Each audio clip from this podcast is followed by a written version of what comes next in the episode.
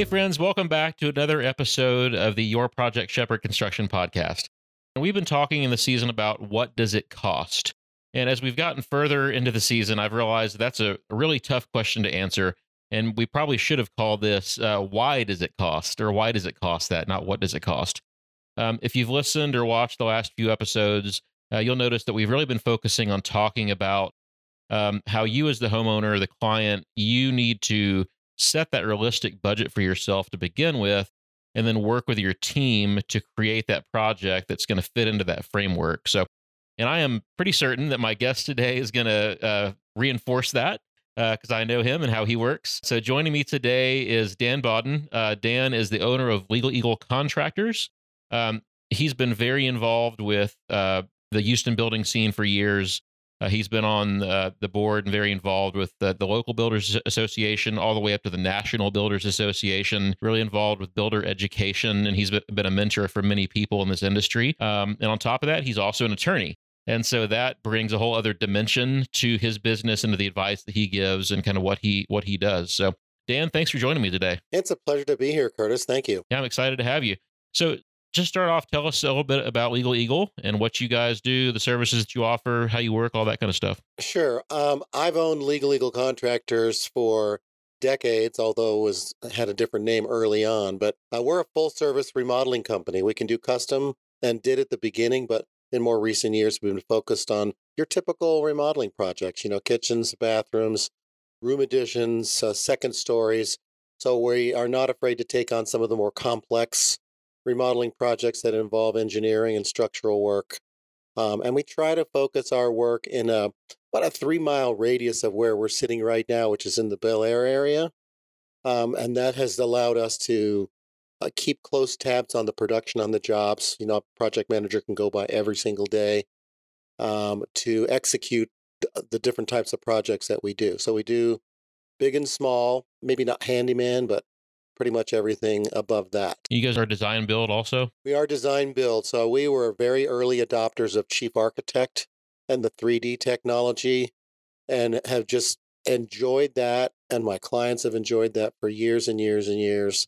Such a fabulous way to visualize what your home is going to look like in the future, as well as to see the plan view that shows the floor plan changes that you're making. So that's not only been a game changer for my homeowners, but it has been for us too. And by us, I mean me as the general contractor and my team, but also the trades. So if I have a really detailed 3D image of a large shower, for example, I know what I got to build. The guys know what infrastructure has to go in the walls to make the number of shower heads and so on happen. But the trades, like the tile guys who are going to install the tile, they know how many shampoo boxes and where the stripe is and what the color variations are. So it's just the more information we've learned to put in there, the less mistakes there are during construction, and the owner's vision is accomplished, which is really the number one thing. Yeah. They want it to turn out like they thought it was going to turn out. Exactly. Like having a predictable process, a predictable product, I think that's, and we've talked about this a lot in the last season in previous episodes, how a lack of a defined scope of work leads to a lot of problems. And sometimes you can have a great written scope of work, but people who don't do this every day, like you and I, have a hard time envisioning what that product's going to look like. Yeah. And having that 3D on top of the 2D floor plan is a fantastic tool. It certainly has been for us. I think it's protected us from conflicts with clients and conflicts with the trades and the subs, because everyone can look at the page. They're literally on the same page doing this, and everybody knows what the vision is. So it's been not only good for business, but it's been a lot of fun. Helps in the sales process too. Yeah. So your name, Legal Eagle, is kind of a play on the fact that you're an attorney and you do some legal stuff too.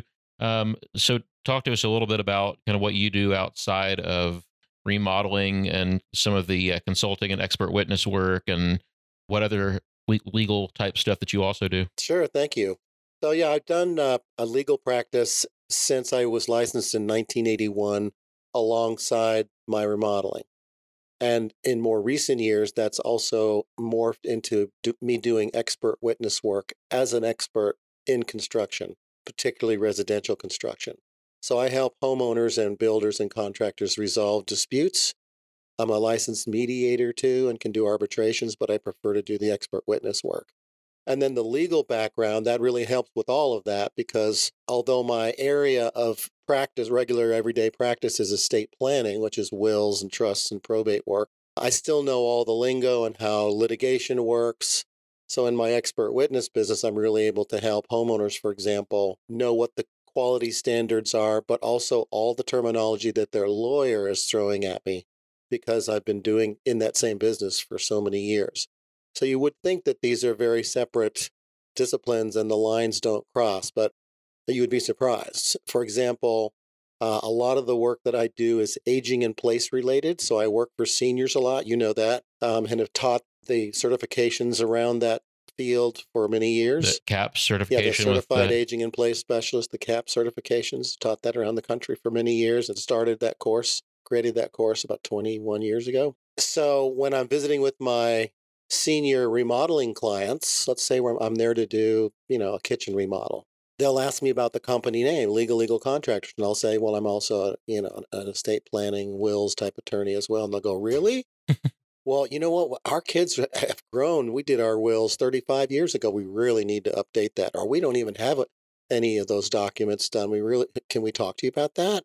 And so I kind of switch hats from contractor to lawyer, and I have forms that I send them to fill out and information so we don't take too much of the remodeling visit about their kitchen to discuss that, but it often ends up with me doing their kitchen and their wills at the same time. So it's kind of a strange combination, but it really is a helpful bundle for folks. And especially it seems to arise with my seniors, but also with my young families that have kids. They maybe have 2 or 3 kids. They have no will. They have real estate. They have no will. Well, lots of young people haven't thought about that yet. Yeah. Well, nobody wants to think about it. I think I saw a statistic that about 75% of attorneys don't have wills. Wow.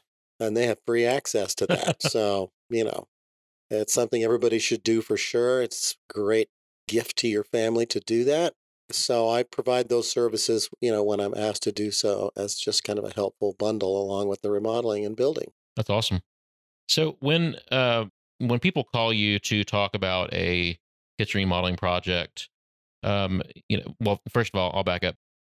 As I said in the intro, it's really hard to pin a number on what does it cost to remodel a kitchen. I'm sure that you get that question a lot. Sure. What does it cost to remodel a kitchen here in my 1950s ranch? And it's an impossible question to answer over the phone, and it's really an impossible question to answer until you've really dug into the project. So, what do you have to say about that? I mean, we all get those questions at the beginning. People think estimates are something that we have up on a shelf and we just take one down when they ask for it.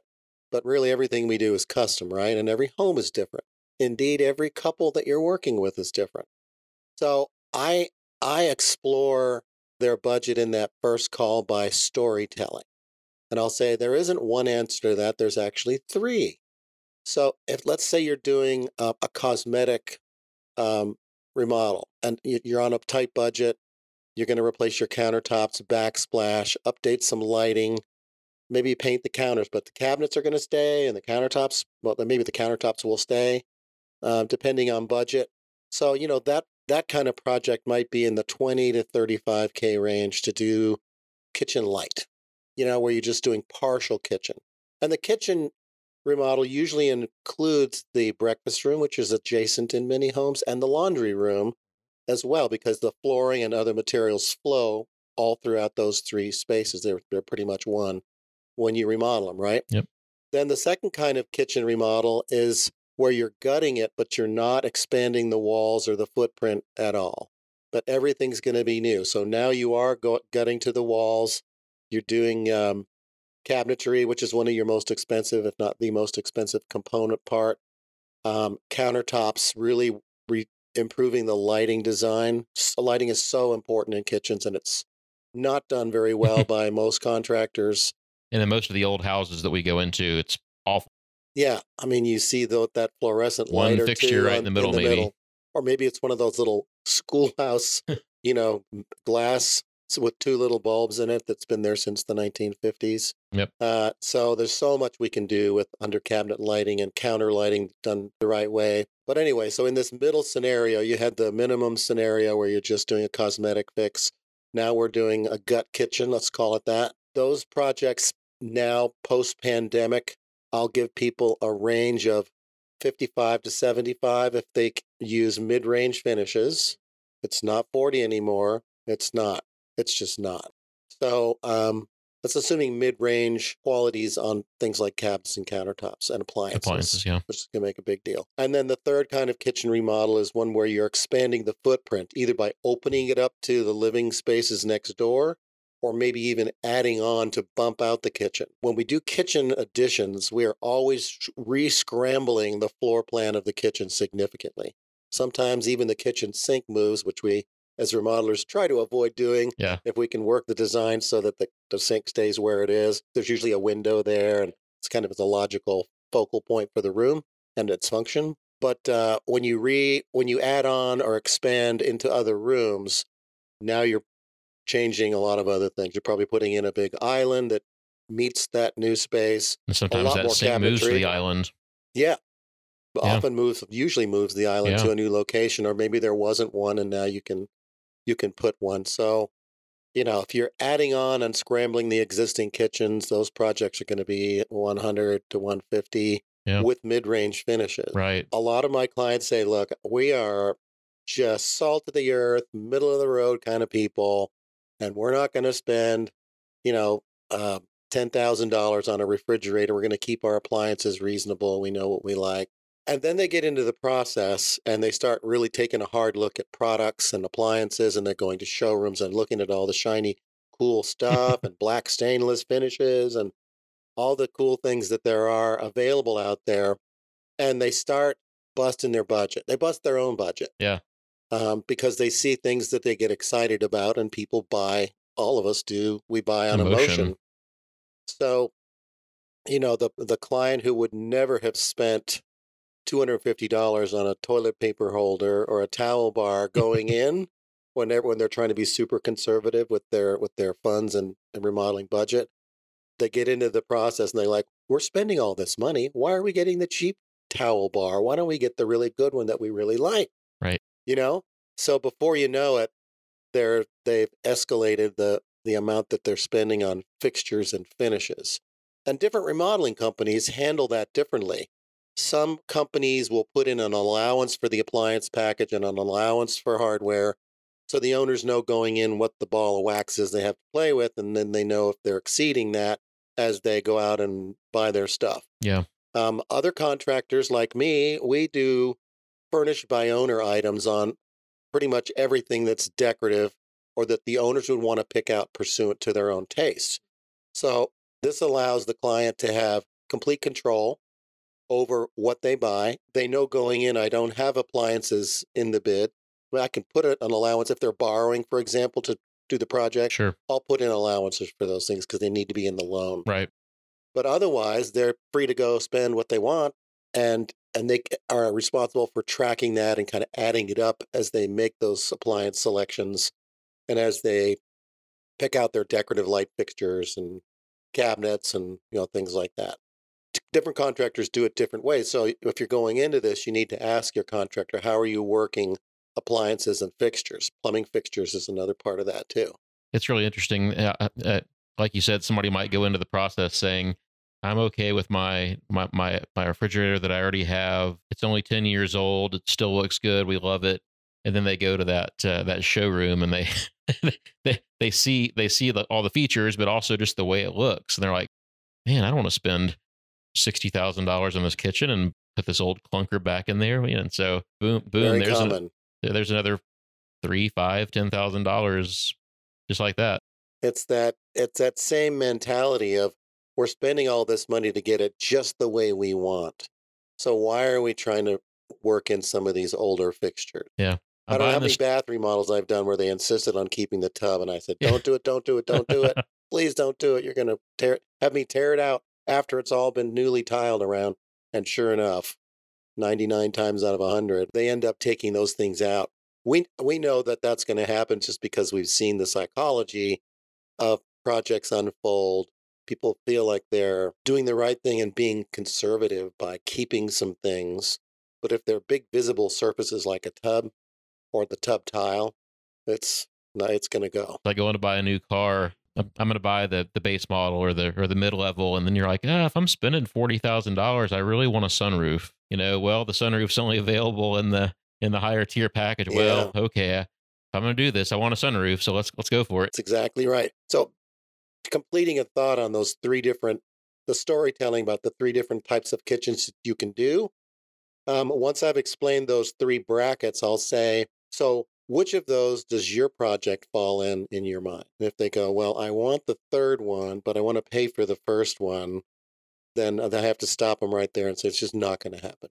And you get what you pay for in remodeling, even more so than many things in life. So if you really hire a cheap contractor, it always ends up badly because you fire him or her, and then you got to go hire somebody else to undo and redo and clean up. And ultimately, it ends up more expensive every time than it would have if you just hired a responsible pro. We might talk about how you find a good contractor in Houston, too. That's 100% true.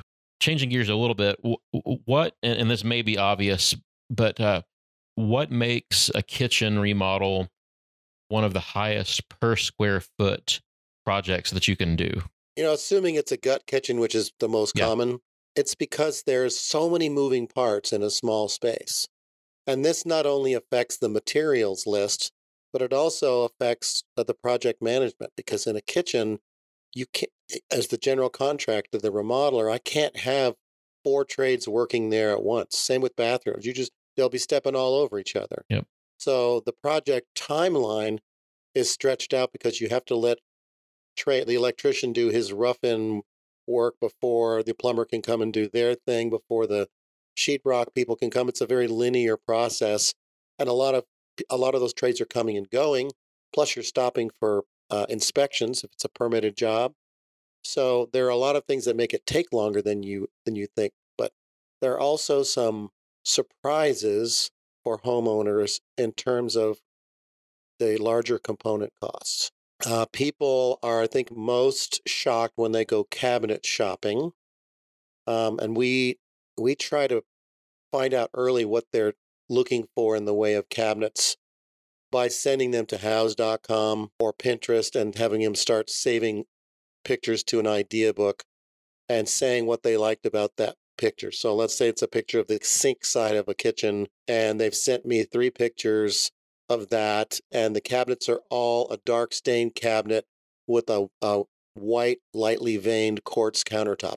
I know that's in their head, that's kind of what they like, which could be totally different than the next house I go to, where the homeowner wants everything to be white cabinets with gray countertops, and they may like particular features. They may like the French door oven look. So there may be individual appliances that they have things that they like about.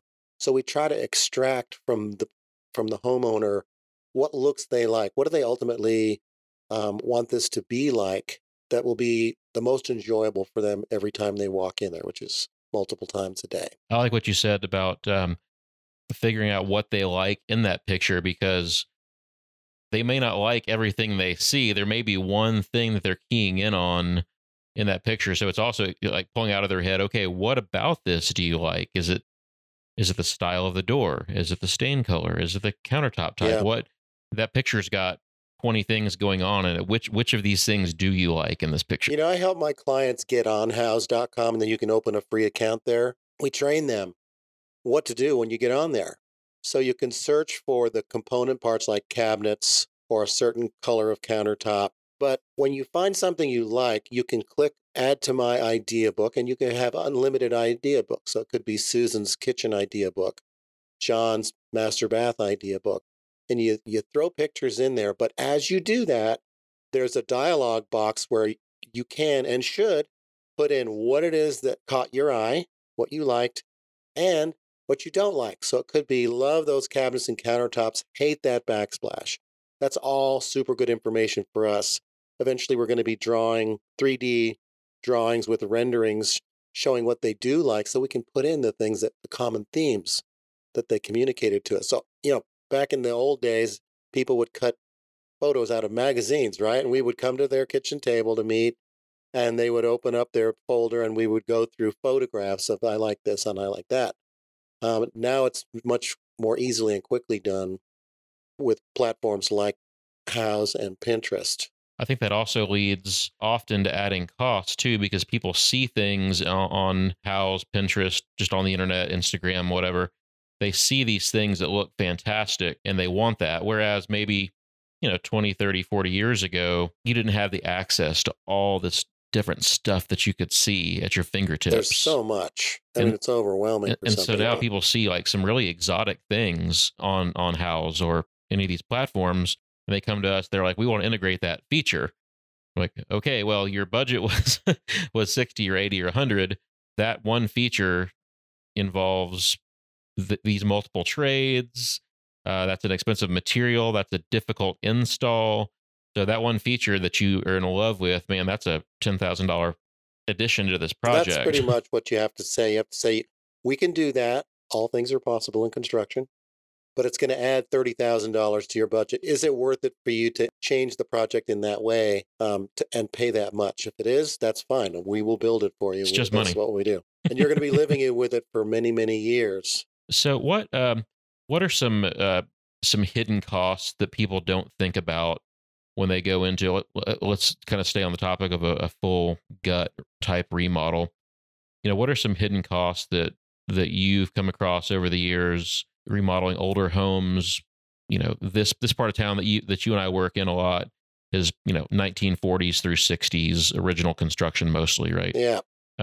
So what are some of those hidden dangers that we come across that can drive that cost up? There are more unexpected adventures in the older homes. So homes that were built in the 30s and 40s, the walls are solid wood called shiplap. They're very different. They may not have any insulation. But other things that we run into are rotten subfloor under the dishwasher or sink, where there was a sort of a chronic leak that went on for a really long time, or even in the wall behind the sink, there'll be a drain that has been leaking for years and it was inside the wall, so they didn't smell it. Yep. And didn't really catch it. Occasionally that'll drive some termite damage inside the walls that wasn't evident on the outside surfaces, on the walls and ceiling. I think all remodelers have developed a keen eye, all experienced remodelers, for signs that there's termite damage in the cosmetics. Because there's a certain size hole or set of holes that I can see in sheetrock on a wall, usually up near the ceiling or on the ceiling itself. It's about the size of a ballpoint pen tip. You could stuck it in there, but it's a hole where in sheetrock where the termites, they ate through the paint and the sheetrock paper behind it. And they stick their little heads out and they're like looking around going, nope, let's go back the other way. And then they start eating the paper under the paint and so on from there. So termites is one that's super scary for homeowners, but you know what? Most of the time, the damage isn't extensive. And the way that we have to cope with it is to remove drywall and test the lumber, the integrity of the lumber with a screwdriver or an awl to see where the bad stuff stops and where the good framing, starts. And you just tear out until you get to good wood, basically. We've rarely come across termite damage that wasn't so bad that it didn't cost maybe a couple $1,000, maybe to take care of that. Because usually it's localized. It's rarely an entire wall. It's usually a couple studs, maybe the header. I would agree with that. It's usually localized near the water source. Yes. Whatever that was. Or maybe there's something right outside the house that's also a water source right outside. Sprinkler heads. Soil built up, sprinkler heads, whatever, that's kind of keeping that part of the house saturated. Yep. I'm trying to think of what else. Sometimes we will open up walls in a kitchen and the exterior wall, the insulation inside, was R11, which is wimpy from the original construction, but that's what they used back then. And some of these are none. Yes, there's nothing in there at all, which is amazing. And it's often a west-facing wall where you see that. People are wondering why they've been so hot in those kitchens during the summer. But removing old bad insulation and putting in new, that's an R13, or I've done some where we foamed the wall because it was just such a direct western exposure. And it was such an issue for the client that we took extra measures to to extra insulate, if you will, that outside wall to make the living space more comfortable. And it worked. So those are a few examples off the top of my head. Yeah, we've come across some electrical issues that have been more extensive than we anticipated. And oftentimes that's from a previous remodel. If the house was built in the 50s, maybe it was remodeled in the 70s or 80s. And maybe in that last remodel, they just shoved a bunch of problems up inside the ceiling that no one knew about. And of course, that's not something that we can anticipate. There's certain things that we see all the time that we kind of know we're going to find when we open a wall, and we can plan for that. But if that house was remodeled 30 years ago and somebody shoved a bunch of sketchy stuff up on the ceiling, we'll never see that because it's covered by insulation or it's a kind of in an inaccessible area. It's truly hidden. Well, I mean, the overarching concern for homeowners is, oh my gosh, what are the chances of me finding something really bad that's going to drive the cost of the project up unexpectedly, something we have to fix? And the answer really from experience is it doesn't happen all that often. No. It really doesn't. The little rotted wood in the shower when you take out a shower is common, but you don't really see tons of that. And in our contracts, this is different than new construction contracts. We have to have some language in there. I call it the I'm not Superman clause. That says we may find some hidden problems once we take off the sheetrock and take out the insulation. We can see what the insides of walls and ceilings look like. And some of those things may require remediation and repair. Those are not included in the estimate because they may not be there. You don't want me to add a bunch of contingency dollars to the bid for something that we may never find. It makes more sense to kind of give people an idea of what those categories could be, which we do in our contract. And then if we find some of that, we stop work. We tell them this is the problem. It's not safe, the electrical that's there. So it's going to cost, $1,500 to rewire this area.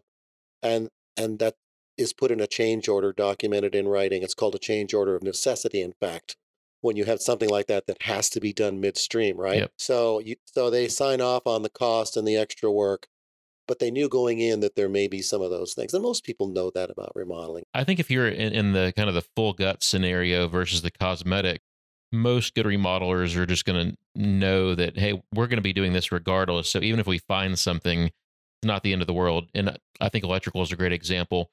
They're like, what if we find all this stuff behind the wall? And I say, well, we're already planning on replacing all the wiring in that kitchen regardless. So if we find it, who cares? And even if it is something extra, they're calmer once you tell them, you know what, the electrician's going to be on your job doing significant work anyway. The guy's going to be there anyway.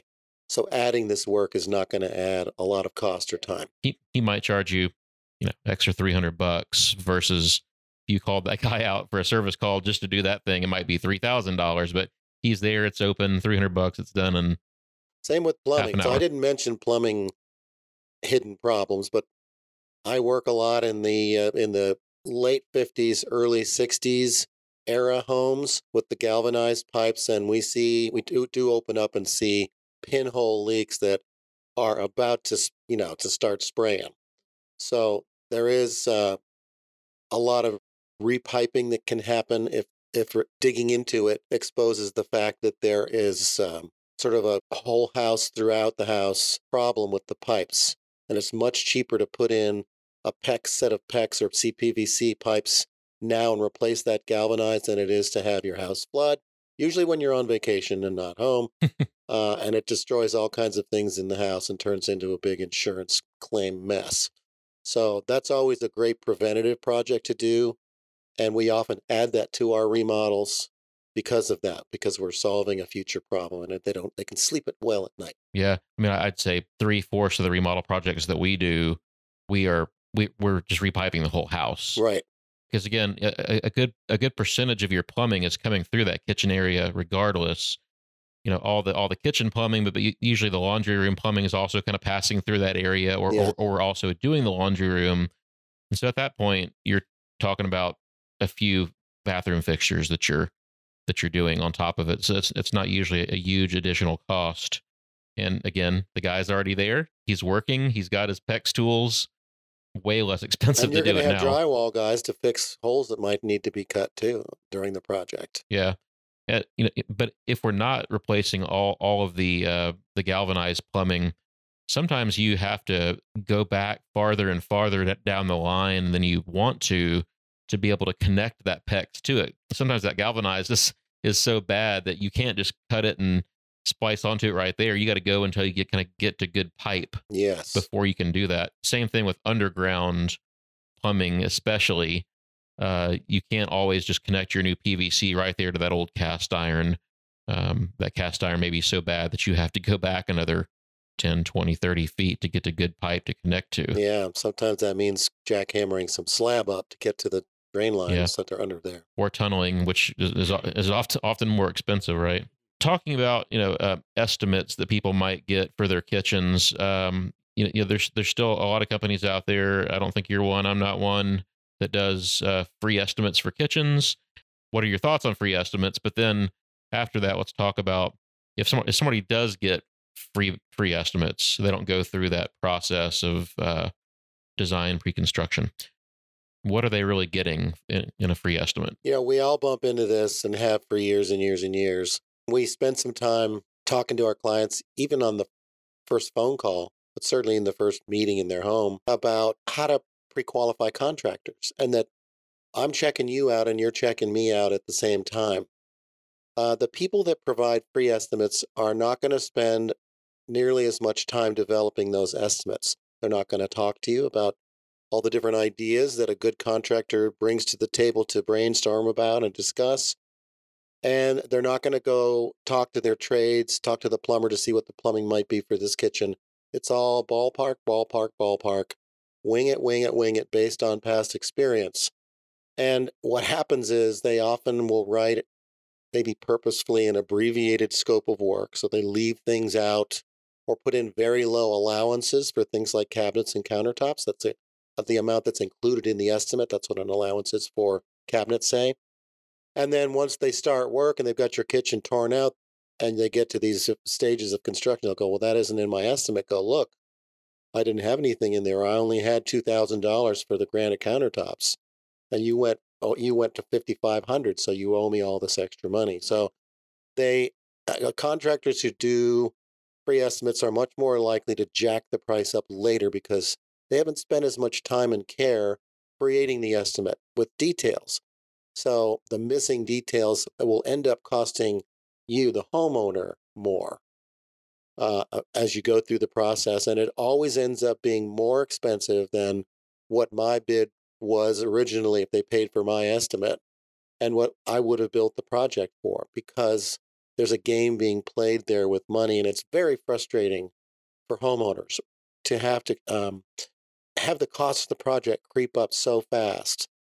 So there's a lot of bad things that flow from someone who's going to give you a quickie estimate. It's, I tell people it's basically worth what you paid for it because it's going to cause you headaches down the road. There's a very high percentage chance that you're going to have cost overruns and maybe work quality issues as well. I'm not saying that all the people that give free estimates are bad contractors or bad people. There are some good companies out there that will still do that. There are. But I would say the majority are often trying to rush people into a contract so that they can then start making those adjustments. I've seen that quite often. I'm sure you have too.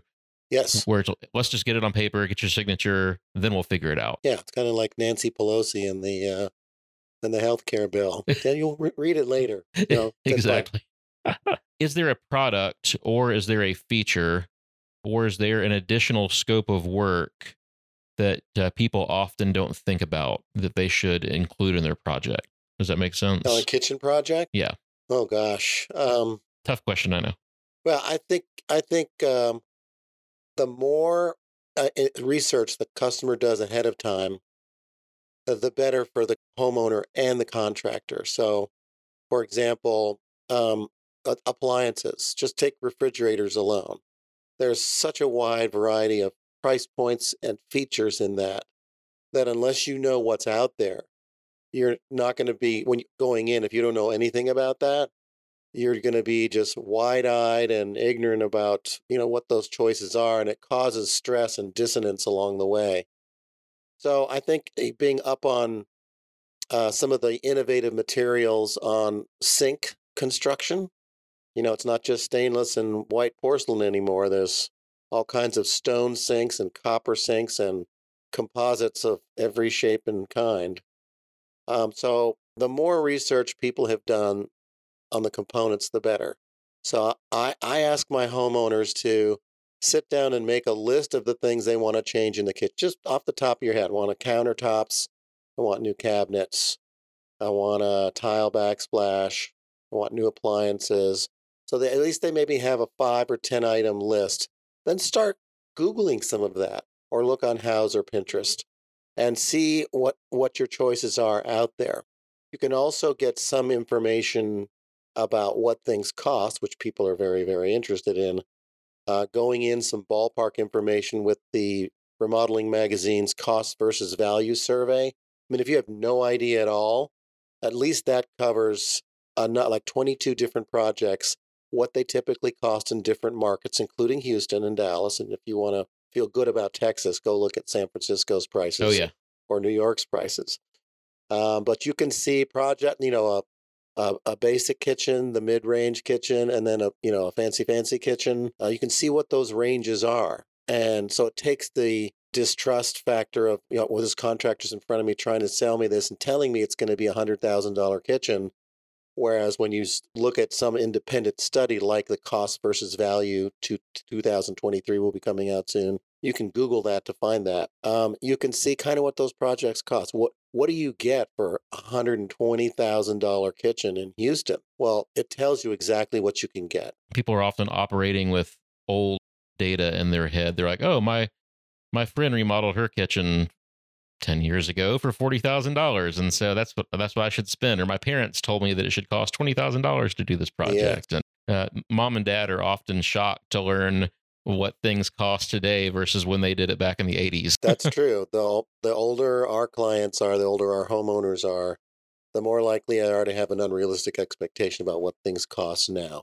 And then you add the complicating factors of all the COVID effects, the supply chain problems, and the unavailability of projects, or things being delayed chronologically in a huge way because it takes 12 months to get a refrigerator.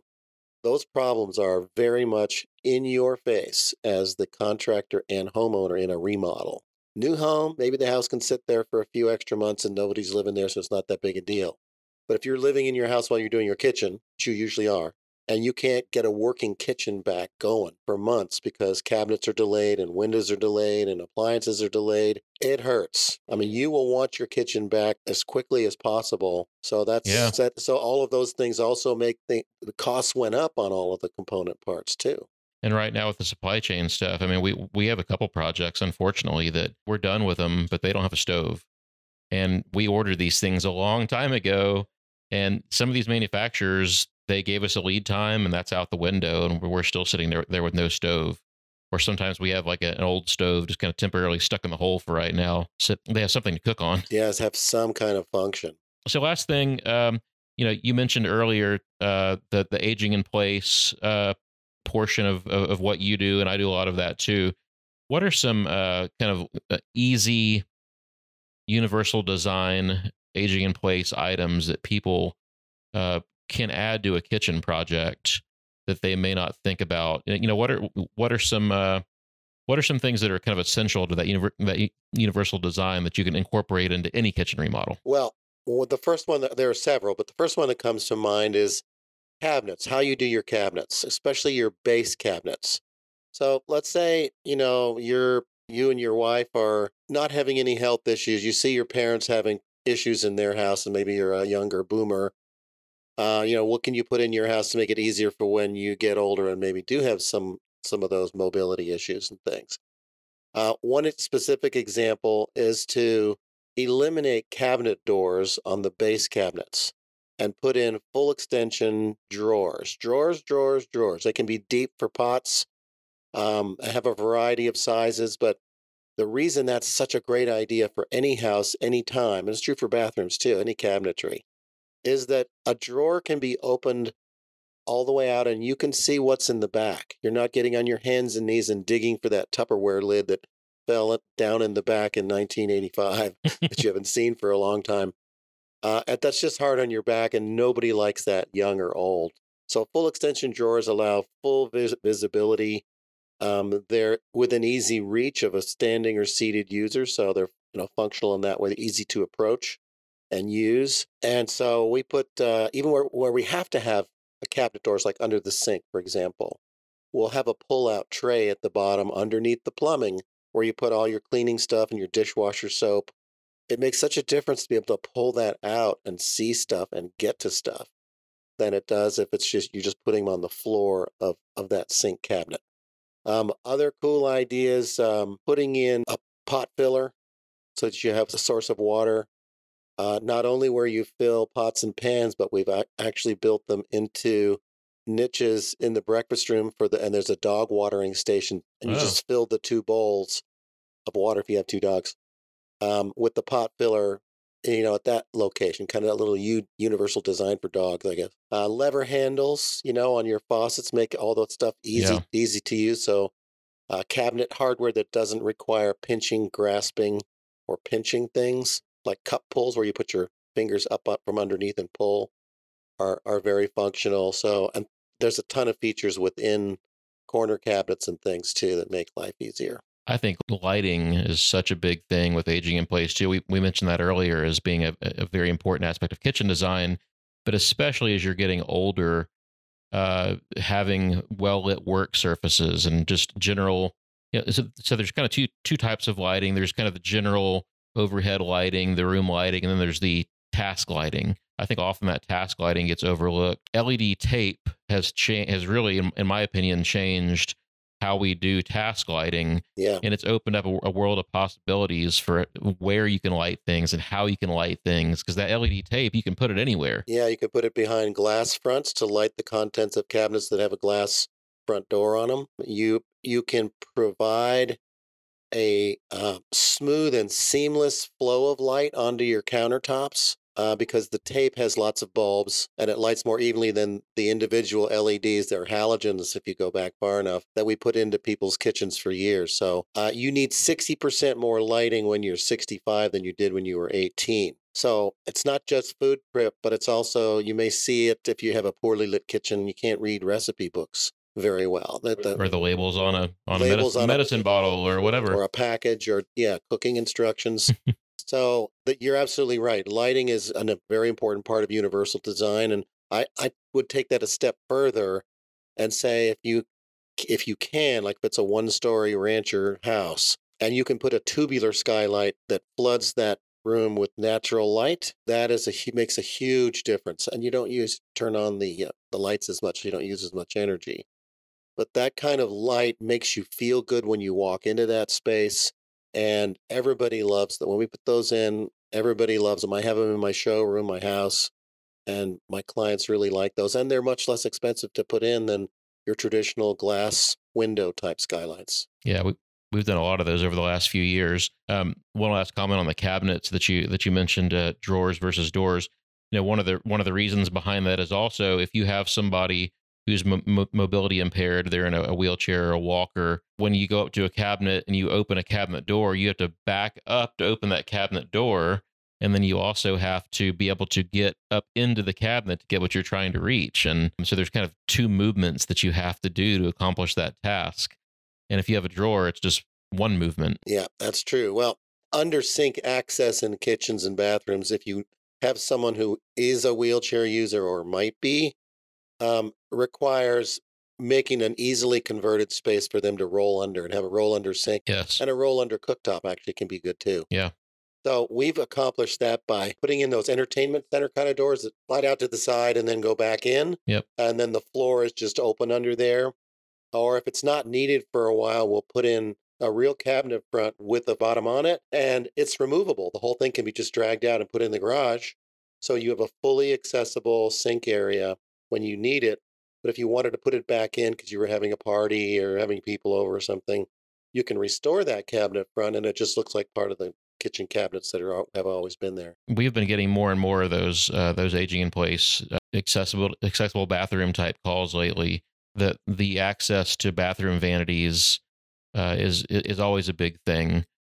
But trying to retrofit, and we're kind of moving the bathrooms briefly here, but trying to retrofit a 1950s bathroom is often difficult, at least in this part of Houston, this era of house, because those bathrooms were typically 5x8, 5x10, and yes, they just don't have the turning radiuses that you need. They don't have the clearances around the commodes that you have to have. So now we're looking at what adjacent space can we take in? Can we take in that closet that's next to it? Can we rob some space from the other bathroom behind it? Just take some space from the bedroom in front of it and create those clearances that we need. Yeah, we do that. We run into that all the time. And it is what you do. You try to take in some adjoining closet space if you can, or even bump into the bedroom a little bit. And you can also, if you have a water closet, like a separate toilet room, we'll often just take those walls out that where the doorway goes from the bathroom into that toilet space. We just eliminate those walls so it's kind of a more open plan and people can maneuver more easily in there. But you're right, if you don't have 60 inches, which is a 5-foot circle for a turning radius for a wheelchair, you're just going to have to do the best you can with the space that you have. And sometimes that is the answer. Hey, we can't get the 5 feet, but we can improve your quality of life in this space a lot by getting you as close to that as we can, even if we can't get that full dimension. And then you would have to mention building the larger curbless showers as a must-do for universal design or aging in place too. Well, those are so popular now that people are doing those in absolutely tons of houses, regardless of... It's the default now. Yeah. Take that tub and put in the roll-in or walk-in shower. I would say almost every new construction that we do now, the primary suite has a roll-in shower, a curbless shower rather.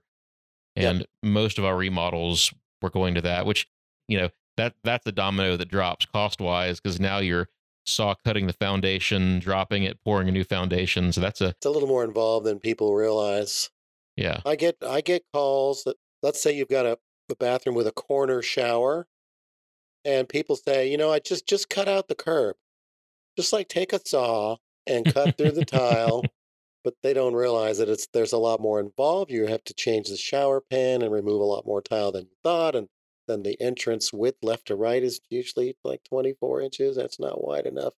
So you end up doing a complete redo or not doing it at all. I mean, it's worth considering this stuff in every project, regardless of your current needs. And I think every house should have at least one bathroom that has accessibility features, because you just never know when you might have a family member or a guest or somebody that needs that. And it's always... Or you might break your leg in a car wreck. I mean, it could be you or any member of the family, regardless of age. You just never know what life holds. I mean, it's like having a will in place, you should go ahead and plan for those events now, right?